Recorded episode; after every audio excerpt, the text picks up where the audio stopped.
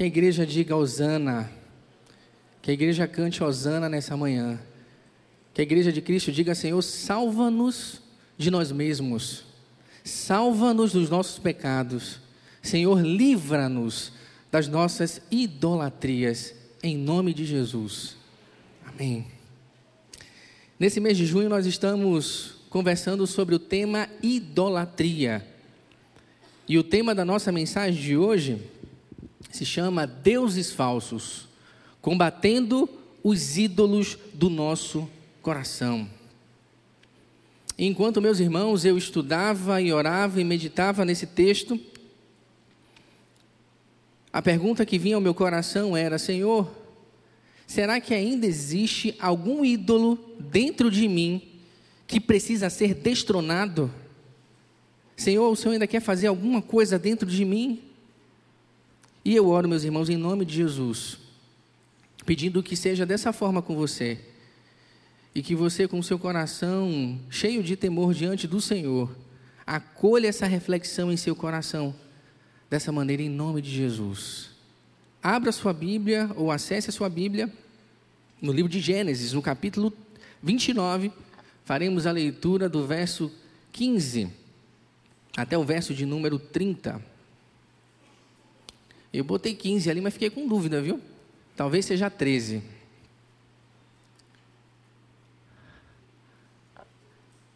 Treze. Gênesis 29, 13. Todo mundo achou? Amém? Vamos lá.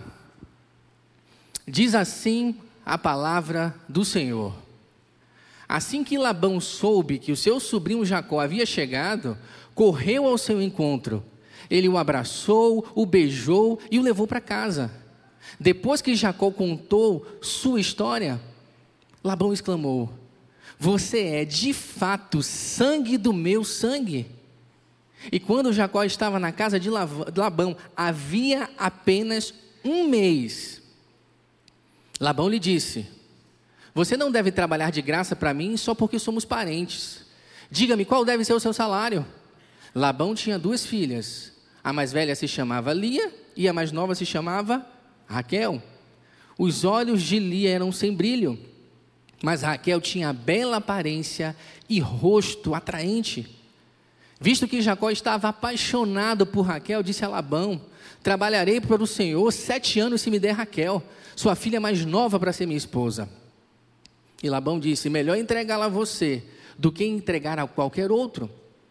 Fique aqui, disse Labão, e trabalhe comigo.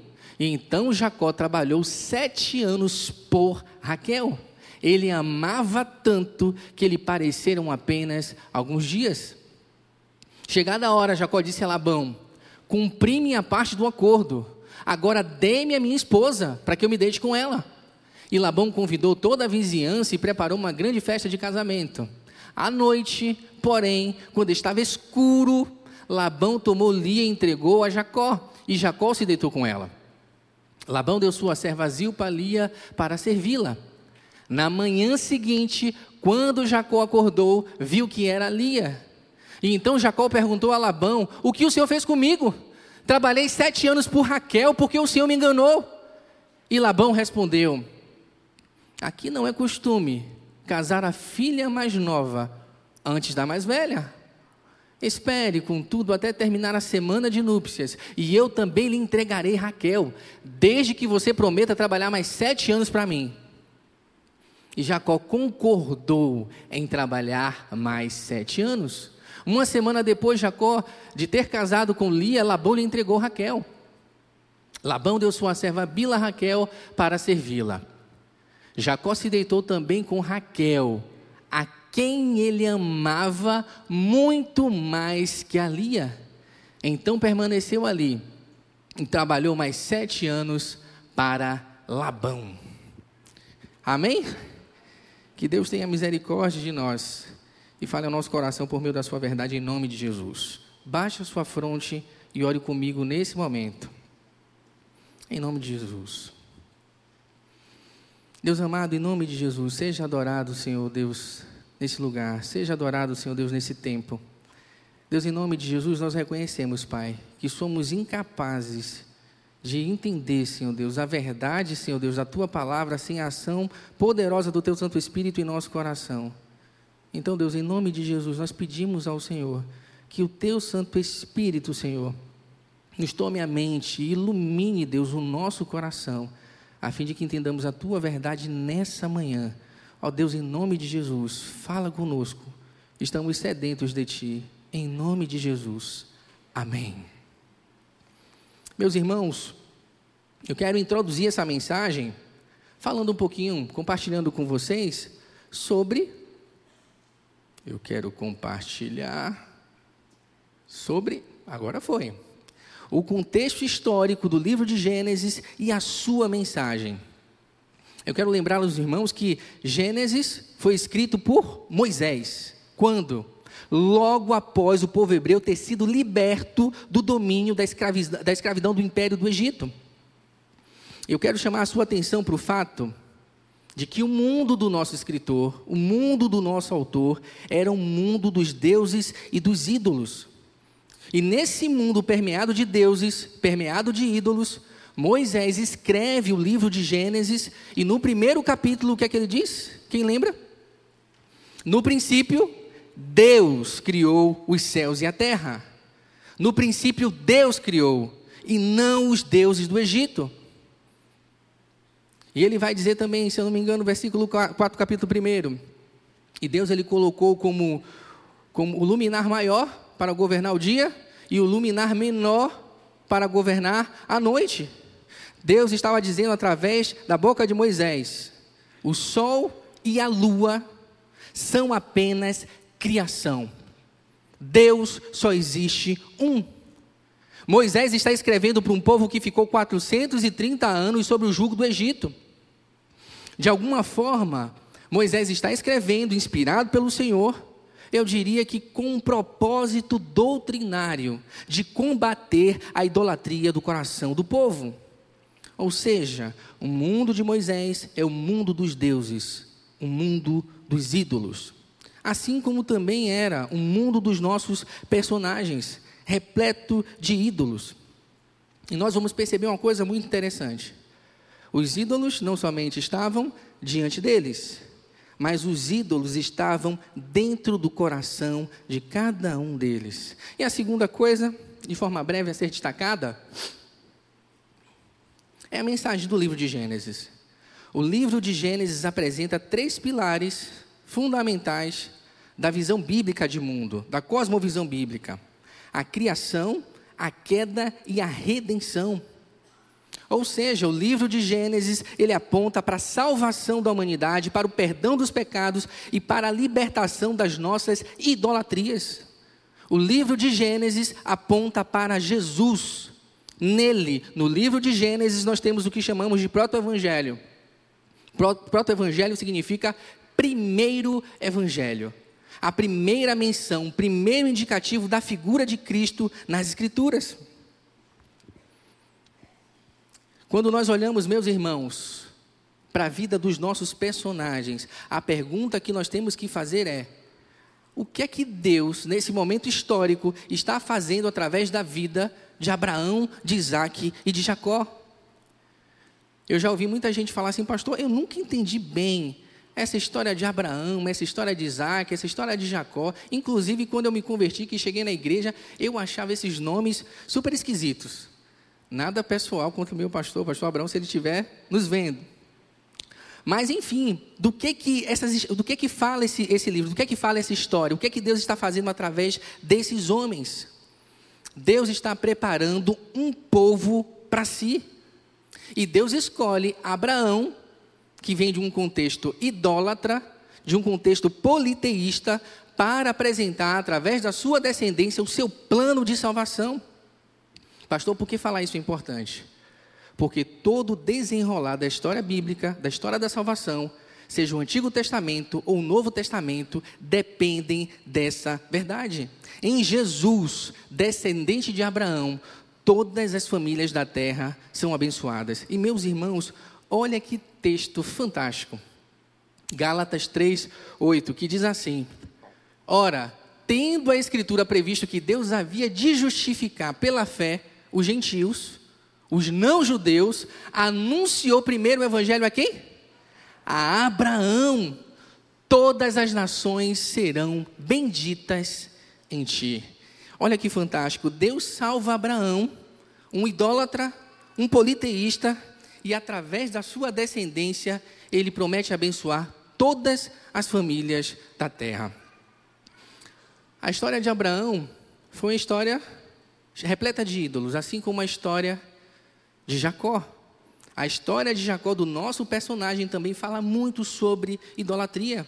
E a Bíblia, meus irmãos, está repleta de histórias sobre o poder destrutivo dos ídolos na vida das pessoas. E eu diria que, de forma embrionária, todos os nossos ídolos modernos já estavam lá. A nossa dificuldade com sexo, com relacionamento, com dinheiro, com trabalho, com reconhecimento, com aceitação, com poder, estava tudo lá. E eu quero chamar a sua atenção de forma especial para a idolatria no contexto do triângulo amoroso de Jacó e as suas duas esposas, Lia e Raquel. Vamos refletir sobre a conhecida história, essa conhecida história, à luz das suas idolatrias, à luz das idolatrias dos seus personagens. E o nosso personagem central se chama Jacó. Está aí o nosso Jacó. Jacó ele vem de uma família de relacionamentos completamente disfuncionais. Ele sempre lutou pelo amor do pai. E você conhece a história. Ao passo que Isaac, seu pai, amava mais o seu irmão Esaú. E por causa disso, por causa dessa preferência, Esaú se tornou orgulhoso, mimado, impossível, impulsivo e profano, irreverente ao sagrado, como diz o texto de Hebreus. E enquanto Jacó se tornou cínico e amargo por causa da, da ausência do amor do seu pai. E a história vai nos dizer que no momento crucial da sua vida, Jacó ele se vale de todo o seu cinismo, de todo o seu poder de engano, e ele se passa por seu irmão Esaú. E sem nenhum escrúpulo, ele engana o seu pai cego e rouba a bênção do seu irmão. Vamos ver alguns textos. Olha o que, é que a Bíblia diz. Jacó levou comida para o seu pai e disse: Meu pai, sim, meu filho, respondeu Isaac. Quem é você, Esaú ou Jacó? E Jacó disse: Sou eu, Esaú, sou Esaú, seu filho mais velho. Cara de pau, mentiroso. Fiz o que o Senhor mandou. Aqui está a carne da caça, sente-se e coma, para que me dê a sua bênção. E Isaac perguntou: Como você encontrou a caça tão depressa, meu filho? E ele respondeu: O Senhor, seu Deus, o colocou no meu caminho. Ou seja, além de mentir, ele coloca Deus em suas mentiras. E o texto continua dizendo: Então Isaac disse a Jacó, de alguma forma o pai cego, inseguro, ele diz assim: Chegue mais perto para que eu possa tocar e ter certeza de que você é mesmo Esaú. E Jacó se aproximou do seu pai, e Isaac o tocou e disse: A voz é de Jacó, mas as mãos são de Esaú. Não o reconheceu, porém, pois as mãos de Jacó estavam peludas, porque ele se disfarçou do irmão com auxílio da sua mãe. Assim Isaac preparou para abençoar, se preparou para abençoar Jacó. E mais uma vez ele pergunta: Mas é você mesmo, meu filho Esaú? Perguntou ele. Sim, eu sou, respondeu, mentindo Jacó. Enganador, enganador e enganador. Esse é o nome de Jacó. E talvez você me diga, ah, pastor, a Bíblia vai nos contar que Deus havia falado com a mãe que o mais novo seria senhor do mais velho, que o mais velho serviria o mais novo. Isso é verdade? É claro que é verdade. Mas é verdade que Jacó recebeu a bênção certa, que era dele, de forma errada. A bênção era dele, mas ele não confiou em Deus, antes usou de mentira. Nos nossos dias isso é crime, crime de falsidade ideológica. Ele enganou seu pai e roubou a bênção do seu irmão.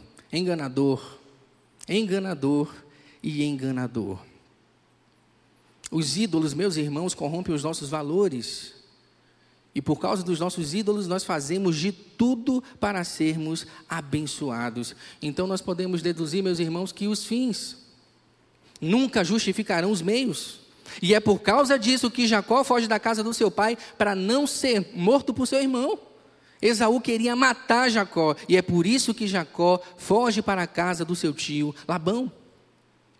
E pensando nesse mundo dos ídolos, das idolatrias, do coração de Jacó, nós vamos perceber que o amor não é tudo o que nós precisamos, o amor não é tudo o que você precisa. Jacó, ele por causa do seu vazio existencial, ele está vulnerável à idolatria do que chamamos de amor romântico. Preste atenção no relato. Labão tinha duas filhas. A mais velha se chamava a mais nova Raquel. Os olhos de Lia eram sem brilho. E há várias teorias sobre os olhos de Lia, que ela tinha algum problema de vista, que ela era estrábica, ou que os olhos de Lia talvez fossem castanhos.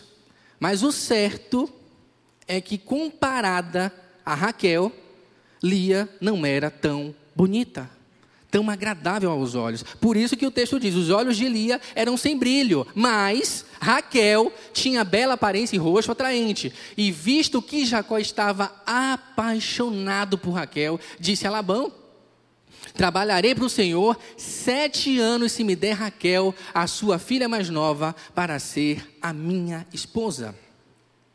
O que está acontecendo aí no coração de Jacó? Jacó está longe do seu pai. Jacó está longe do amor da sua mãe.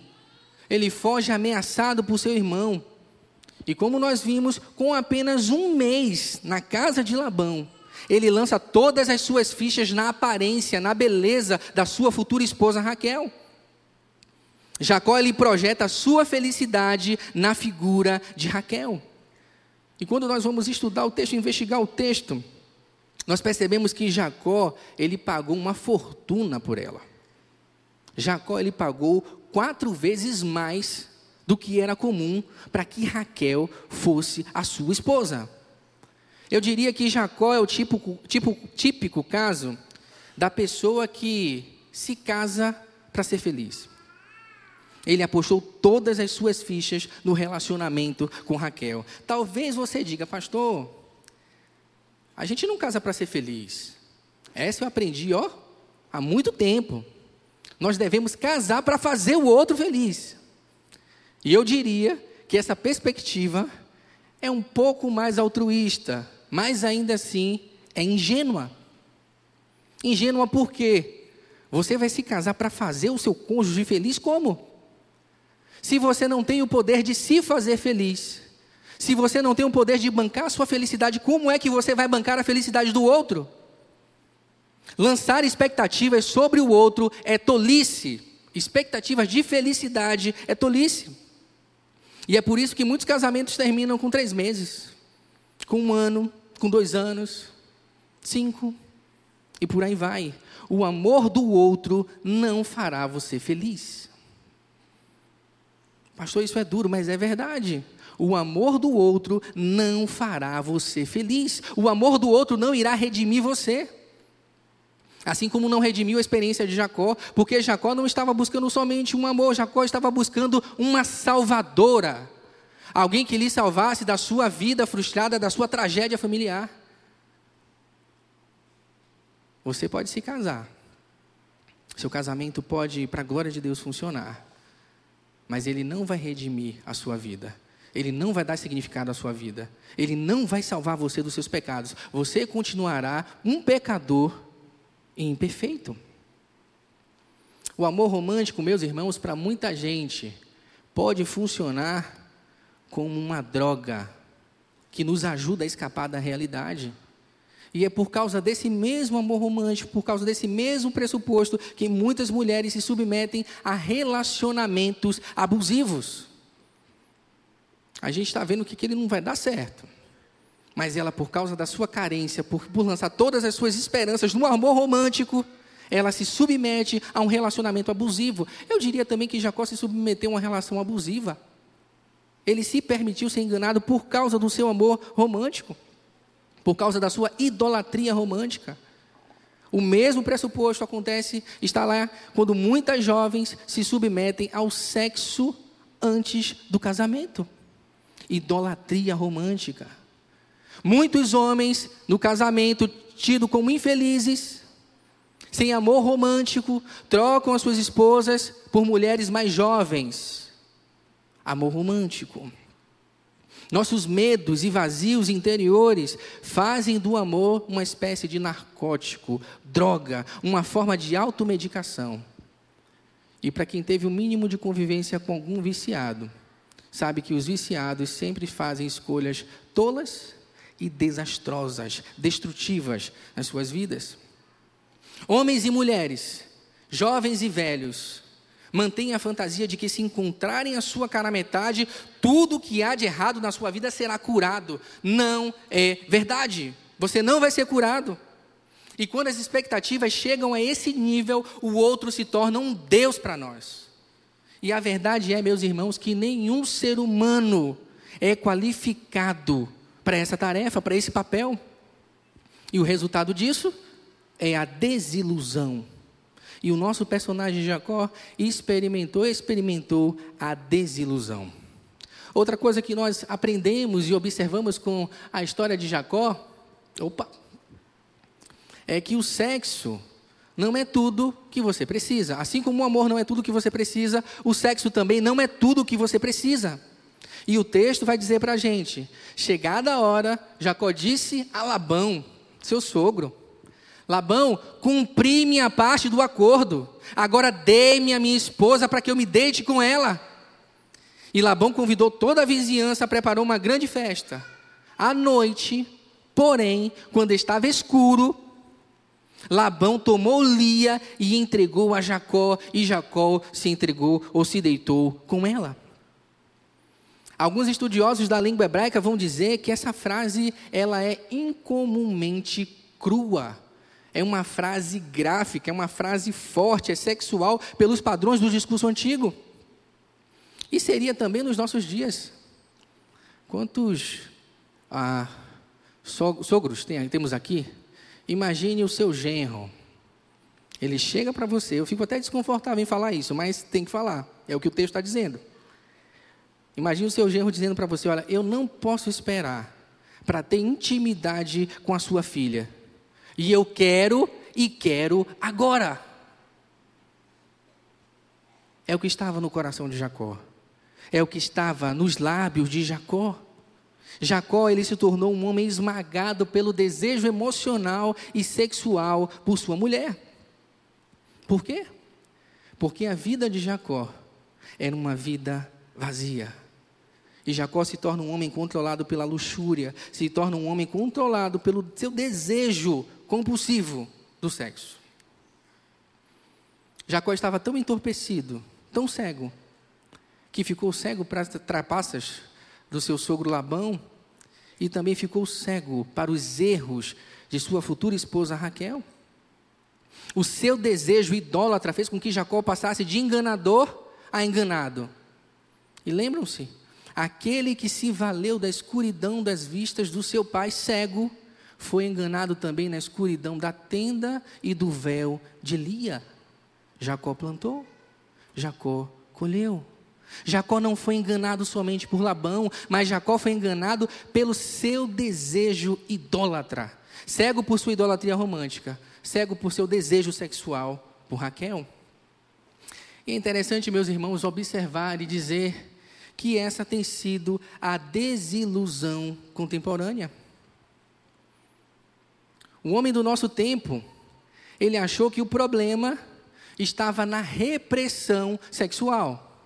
Que o problema estava na, da não, na não liberdade sexual. E o que acontece nas décadas de 60 e 70, nós temos a chamada revolução sexual.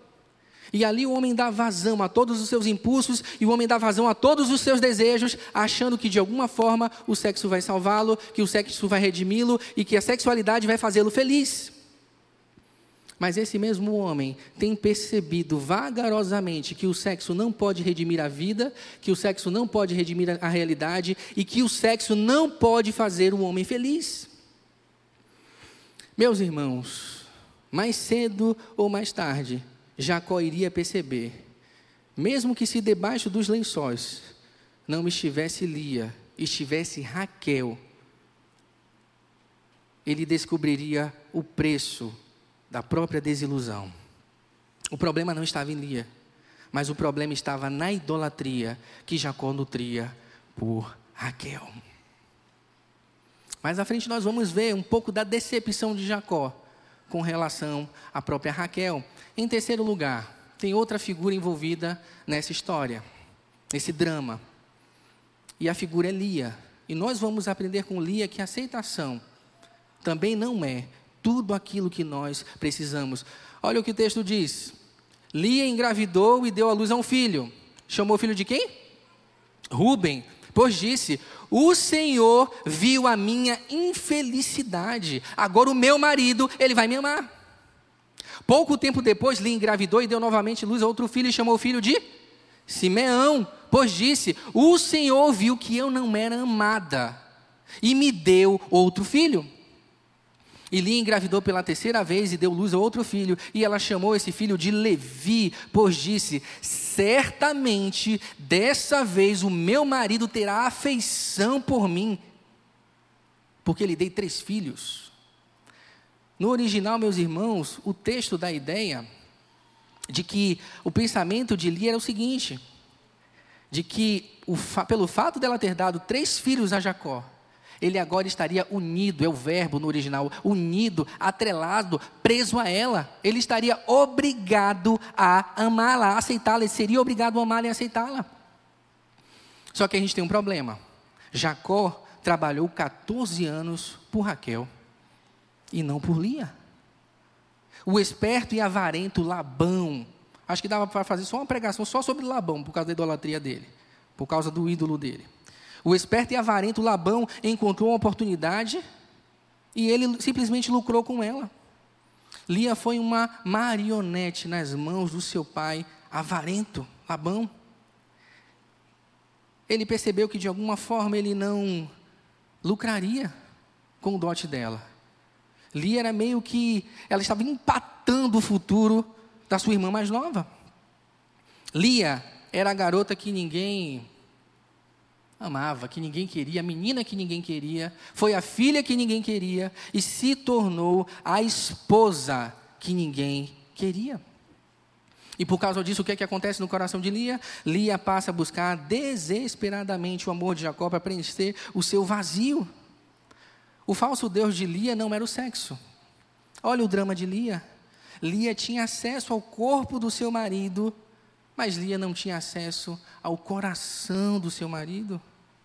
Ela o queria ligado a ela, junto a ela, mas isso não aconteceu, mesmo com três filhos. Lia, ela idolatrava o amor de Jacó.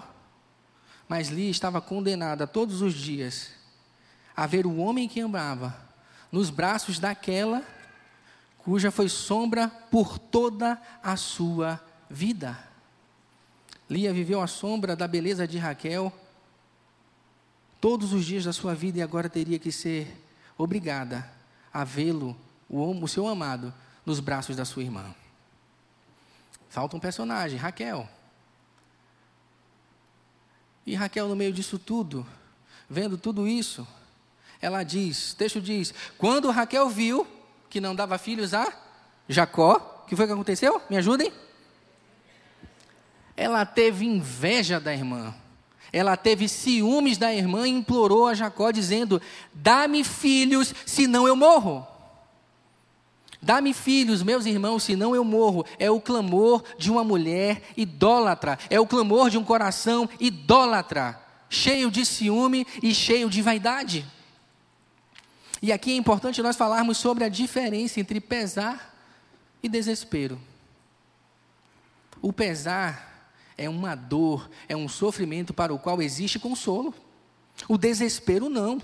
No pesar, você é, enfrenta o problema, você tem a dificuldade, mas você encontra o consolo em Deus, nos amigos, na família, você tem suporte. No entanto, o desespero é algo inconsolável. Por quê? Porque você perdeu o significado último da vida. Você perdeu o sentido da vida, perdeu todas as fontes de esperança. E isso acaba com você. E essa aflição, meus irmãos, esse desespero vem justamente de um coração tomado pela idolatria. E é por isso que nós precisamos dizer que o cristão, meus irmãos, ele nunca perde tudo. Porque o cristão, ele pode sofrer, ele pode passar por provações, ele pode passar por dores, mas o cristão nunca perde o significado maior da vida. Ele nunca perde o sentido último da vida, ele nunca perde as esperanças. Pastor, diante desse cenário, só, só tem gente idólatra nessa história. A gente vai se espelhar em quem? Meus irmãos, todas essas histórias elas apontam para a necessidade que nós temos de salvação. Para a necessidade que nós, todos nós temos de um Salvador, de um Redentor, porque só Ele, só o nosso amado, só o nosso Salvador pode nos libertar dos nossos ídolos.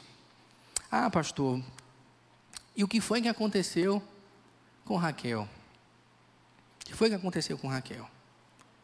Eu creio, meus irmãos, que todos os personagens receberam a, a chance de lançar fora os seus, os, todos os seus ídolos. E nós vamos ver isso mais à frente.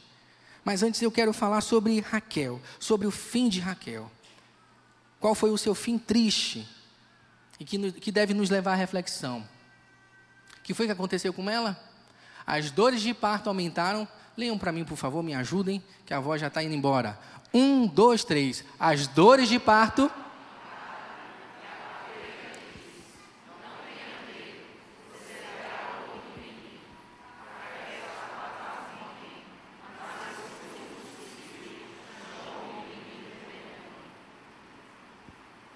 Imaginem, pensem no fim de Raquel. A mulher que disse: Dá-me filho, senão eu morro. Ela morreu, literalmente, no seu último parto. Será que Raquel ela morreu infeliz? Ela chamou o seu filho de de Benoni e o pai falou não, vai ser Benjamim. E Benoni significa filho da minha aflição. Com toda a certeza, os últimos momentos de Raquel não foram bons. Mas eu quero chamar a sua atenção para o fato de que Deus, em sua infinita graça, por meio do ventre dessa mulher, por meio do ventre de Raquel, ele traz ao palco da história um homem chamado José. E José, José, chamado José do Egito, ele foi usado para sustentar os seus descendentes, todo o povo de Israel, na grande fome que sobreviria sobre o povo de Deus. E José foi um homem íntegro, José foi um homem fiel a Deus, cuja vida aponta para a figura de Cristo. José é considerado um tipo de Cristo na história. Mas, pastor, e Lia? O que foi que aconteceu com Lia? Vamos ver. Cadê Lia? Pronto. Lia a rejeitada, a mal amada, a mulher que ninguém queria, fez progressos significativos quando o seu quarto filho nasceu. E o que é que diz o texto? Lhe engravidou mais uma vez e deu à luz a um outro filho, chamou-se Judá. O nome Judá é relacionado ao termo hebraico louvor, pois disse, o que foi que ela disse? Agora louvarei ao Senhor. Dessa vez eu louvarei ao Senhor. Perceba que no discurso de Lia não tem mais marido, não tem mais vergonha. Lia está falando: olha, agora, dessa vez eu louvarei ao Senhor. E o nascimento de Judá, ele de fato trouxe algo diferente. Nos parece que Lia está aqui desistindo de lutar pelo amor de Jacó. Lia está se libertando do fardo imposto por Labão, que ela está casado com um homem que não a amava. E fantástico, meus irmãos, a mulher cujo rosto não havia nenhuma beleza e nenhuma formosura, através do ventre de Lia, da sua descendência, Deus envia o Salvador do mundo. Deus envia o Cristo. Pastor, me explica esse negócio, pastor. Não foi através de Raquel, não? Da Bela? Não foi através de José, não? Não, não. Jesus Cristo, ele é filho de Lia. Jesus Cristo é o leão da tribo de Judá, filho de Lia. Lia encontrou o seu amado, Lia encontrou o seu verdadeiro amor e Lia foi amada por Deus. E essa verdade é preciosíssima para as nossas vidas, meus irmãos. Por quê? Porque tanto aqueles que vivem sozinhos, muitos de nós não vão casar. Muitos de nós não vão ter, né, vamos dizer assim, um relacionamento conjugal. Não vão ter. Esse, a esses irmãos eu digo: vocês têm um amado, vocês têm um Senhor que ama vocês. E nós necessariamente não precisamos do amor de outra pessoa para sermos felizes, porque a nossa felicidade vem do nosso Senhor, vem do amor do nosso Senhor. E para você que está casado, que acha que você leva vantagem com relação a quem está solteiro, tome cuidado. Porque é justamente pela falta da percepção desse amor que nós estamos colocando um peso, um jugo opressor sobre a vida dos nossos cônjuges. Estamos colocando o peso da divindade nas costas deles. E colocando expectativas super altas, expectativas de perfeição, expectativas de, de felicidade, enquanto o seu cônjuge, ele é imperfeito. Nós somos convidados por Deus a sermos bênçãos na vida uns dos outros, com relação nesse contexto do, da vida conjugal. Mas por vezes, os nossos ídolos, o ídolo do amor romântico, o ídolo da sexualidade perfeita, o ídolo da família perfeita, colocam um, pre, um peso opressor, esmagador, sobre a vida daqueles que nós deveríamos cuidar. E Jacó, pastor, e o nosso enganador, o nosso enganador teve um encontro especial com o Senhor também. Jacó, ele foi amado por Deus e por sua graça convidado a viver uma vida à luz da verdade, e não mais da mentira e não mais da enganação. E lá no Vale do Jaboque, como a maioria de nós conhece a história, Jacó é confrontado por Deus acerca do seu passado. E aqui eu tô, estou copiando aqui, eu, aprendi isso com o pastor Abraão.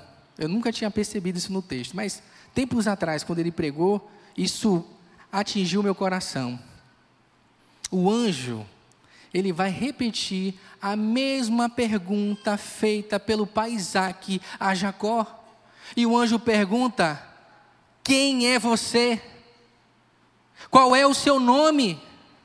Porque anos atrás Jacó havia, mentido, havia enganado seu pai e se passado por seu irmão Esaú. Jacó era um mentiroso, Jacó era um idólatra. E Jacó foi confrontado com os seus ídolos, com as suas mentiras, com as suas barganhas e foi amado por Deus. No Jaboque, é Deus quem vai na direção de Jacó. Jacó ele vai encontrar o seu irmão Esaú, está morrendo de medo do que pode acontecer, manda presentes na frente, manda a família na frente, e ele fica ali sozinho. E o texto diz que um homem aparece para lutar com ele. É uma teofania, é uma simbologia que retrata a figura de Deus. O próprio Deus está ali interagindo com Jacó. E Deus vai ao encontro de Jacó. Deus, por graça, vai salvar Jacó da sua vida medíocre, de engano e de mentira. E ali Jacó tem o seu nome mudado para Israel. Ali Jacó ele é ferido na sua coxa. É fantástico o texto porque é como se Deus estivesse ali medindo as suas forças para não destruir Jacó. É até, talvez seja até incorreto, na versão de Lucas, dizer que houve ali uma luta. Mas existia ali um muito mais forte, um muito mais poderoso que Jacó. E o texto diz que vendo que Jacó não ia resistir, vendo que Jacó não ia se entregar, o texto diz que ele apenas dá um toque na articulação da sua coxa e Jacó tem a sua perna deslocada. E nós aprendemos com isso, na experiência de Jacó. Jacó, depois daquele dia, daquele, depois daquele encontro do Vale do Jaboque, ele passaria a mancar por toda a sua vida. Jacó não daria mais um passo diante de Deus, sem se lembrar daquilo que aconteceu, sem depender do seu Senhor. Um outro detalhe importante é que Jacó facilmente morreria. Facilmente morreria. Ninguém pode ver a face de Deus e prevalecer. Ninguém. E o texto diz que já estava, o dia já estava amanhecendo e aquele e aquele homem, aquele anjo, o próprio Deus, queria ir embora. E o que é que Jacó disse? Eu não te deixarei ir se você não me abençoar. E o texto diz no final que Jacó saiu vencedor de uma luta com Deus. Quem é que vence uma luta com Deus? Que estranho esse texto. Mas na verdade, o texto está sinalizando para o fato de que Jacó percebeu que aquilo que ele procurou na aprovação do seu pai, Isaac, aquilo que ele procurou nos braços e no rosto belo de Raquel, ele só poderia encontrar na figura do próprio Deus. E quando Jacó percebe isso, quando ele percebe que é o próprio Deus que está com ele, a bênção que ele procurou a vida toda estava diante dele.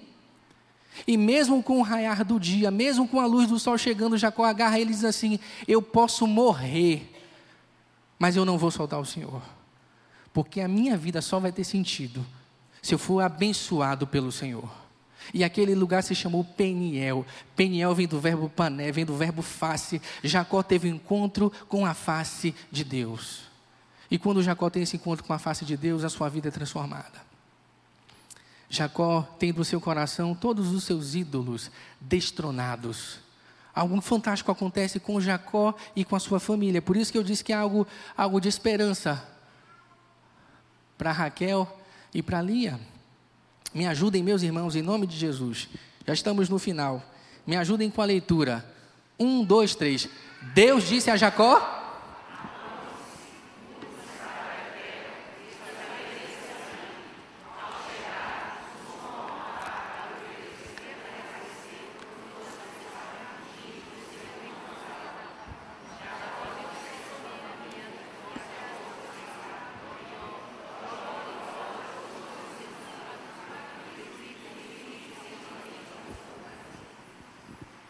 texto foi difícil, viu? Vocês estão perdoados. Mas vamos lá. Deus disse a Jacó: Apronte-se, mude para Betel, estabeleça-se ali. E ao chegar, construa um altar para Deus, que ele apareceu quando você estava fugindo do seu irmão Esaú.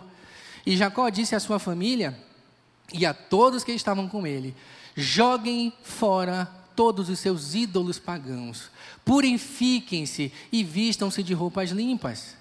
E ele diz mais: Vamos a Betel, onde construirei um altar para o Deus que respondeu às minhas orações. Quando eu estava angustiado, ele tem estado comigo por onde eu ando. Então entregaram a Jacó todos os ídolos pagãos e argolas que usavam as orelhas, e ele os enterrou ao pé da grande árvore perto de Siquém. Só o amor de Deus, meus irmãos, pode nos redimir. Só o amor de Deus pode nos salvar. Só o amor de Deus pode dar sentido à nossa vida e nos livrar das nossas idolatrias. Pastor, o que é que Deus está fazendo na história? Deus ele começou lá com Abraão, separando um povo para si. E através dos seus patriarcas Abraão, Isaac e Jacó, ele traria Jesus Cristo ao mundo. E o nosso Senhor Jesus, ele veio. Quantos aqui receberam Jesus Cristo como Senhor de suas vidas? Somos filhos de Abraão. Somos filhos da fé, filhos de Abraão. Fomos salvos pela graça, fomos salvos pela bondade do nosso Deus. E assim como Deus ele chamou a família de Abraão para ser luz para todas as famílias da terra, mesmo Abraão sendo um idólatra, mesmo Abraão sendo um politeísta, Deus ele nos resgatou dos nossos pecados para que sejamos luz para as pessoas ao redor de nós, para que levemos esperança, para que levemos a mensagem da, da, da, da boa notícia do Evangelho, a mensagem de salvação. Mas para isso, o Senhor está nos convidando a nos purificarmos. E às vezes a gente acha que não, pastor, minha vida está legal. Eu também já achei muitas vezes que a minha vida estava legal. Muitas vezes. Tive experiências com o Senhor e de forma bem pessoal, eu imaginei assim, poxa, Deus está falando tanta coisa comigo, então isso é sinal de que eu estou bem na vida aí com Deus, viu? Isso é sinal que a relação, a comunhão está legal. De 3G está pulando para 4G, eu estou ficando legal com Deus. Ele não engano. Quando nós falamos assim, Senhor, usa as nossas vidas para o louvor da tua glória. Deus diz assim: Você quer ser usado por Deus? Você quer ser usado por mim? Então se aproxime, porque eu vou lançar luz sobre a sua vida. Eu vou lançar luz sobre o seu coração. Eu vou remover os ídolos do seu coração. E meus irmãos, o Senhor nos trouxe nessa manhã aqui nesse lugar, não foi de forma despropositada. Nesse momento, feche os seus olhos, baixe a sua fronte e ore ao seu Deus, e ore ao seu Senhor. E pergunte: Senhor, existe alguma coisa, existe algum ídolo, Senhor, no meu coração que precisa ser destronado, Senhor? Ó oh, Senhor por meio do Teu Santo Espírito, fala o nosso coração nessa manhã, Senhor. Por meio do do teu Santo Espírito, Senhor Deus, continua a nos convencer, Senhor Deus, do nosso pecado, Senhor. Continua, Deus, a nos convencer das nossas idolatrias, Senhor. Continua, Senhor Deus, a nos confrontar com as nossas mentiras, Senhor. Com a mentira dos nossos lábios, Senhor. Com as mentiras, Senhor Deus, que abrigamos no nosso coração. Com as mentiras que nós falamos, Senhor Deus, para os outros. Ó Deus, em nome de Jesus. Nos livra, Senhor Deus, da idolatria do amor romântico. Ó Deus, da vida sexual perfeita, do sexo que redime, Senhor, que nós achamos que redime, mas que não redime coisa alguma. Nos livra, Senhor Deus, da nossa fome e sede de pertencimento, de aceitação. Nos livra, Senhor, ó Senhor Deus, de colocarmos nosso, sobre os, os lombos dos nossos cônjuges, Senhor Deus, um fardo pesado, Senhor de perfeição. E até mesmo, Senhor Deus, sobre os nossos filhos. Quantos de nós, Senhor Deus, temos idolatrado os nossos filhos? Por causa da inteligência que o Senhor deu, por causa do conhecimento que o Senhor deu, por causa da beleza que o Senhor deu, por causa das habilidades que o Senhor deu. Ó Deus, em nome de Jesus, nós por fé, Deus, queremos dizer ao Senhor que nós não precisamos de absolutamente nada para viver senão o Senhor, Pai. Tem misericórdia de nós, Senhor. Tem misericórdia de nós, Senhor Deus, porque o nosso coração diz que nós não podemos perder as nossas posses, que nós não podemos perder os nossos bens, que nós não podemos perder, Senhor Deus, viver sem um carro, que nós não podemos viver sem um bom plano de saúde, que nós não podemos viver, não conseguimos viver sem tantas coisas e o nosso coração se enche de desespero, Senhor. Ó oh, Deus, em nome de Jesus. Somos casa do Senhor, somos habitação do Senhor, somos templo do Teu Santo Espírito, ó Espírito Santo de Deus. Som do nosso coração, som das nossas mentes, Senhor Deus, e apresenta diante de nós, Senhor Deus, as nossas idolatrias e nos purifica delas, Senhor. É o que nós pedimos essa nessa manhã, Senhor. Faz isso, Senhor, por graça, por misericórdia, por bondade. Em nome de Jesus. Amém. Que Deus abençoe a sua vida e que o Senhor te livre da tirania dos ídolos em nome de Jesus. Deus abençoe a sua vida. Vá em paz. Um excelente domingo na presença do Senhor.